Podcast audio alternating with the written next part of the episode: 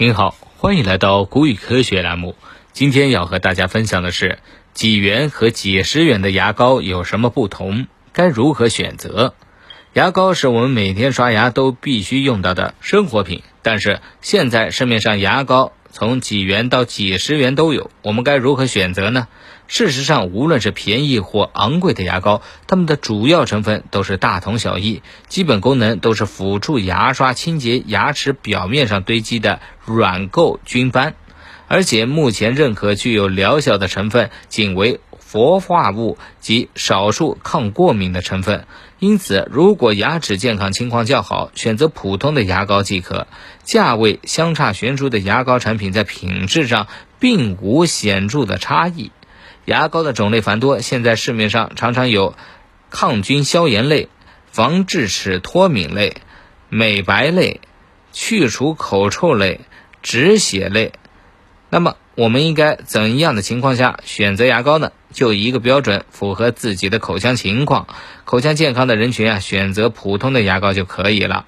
不同种类的牙膏呢，最好交替使用，避免耐药性。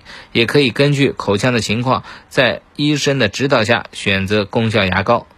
最后，我们来说一说使用牙膏的时候要注意什么。第一，刷完牙后一定要用清水认真的漱口。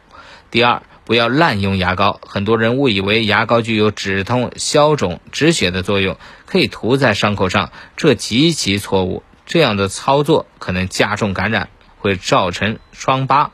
第三，不要给儿童使用成人的牙膏，成人牙膏比较刺激，会给儿童造成疼痛，长期误吞残留液体会影响生长发育。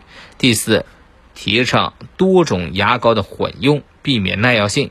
第四，不要过分追求牙齿的美白。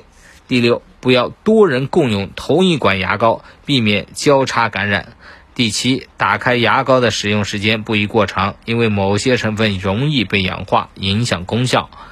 第八，维护口腔健康不可依赖牙膏，必须半年一次洗牙和口腔检查。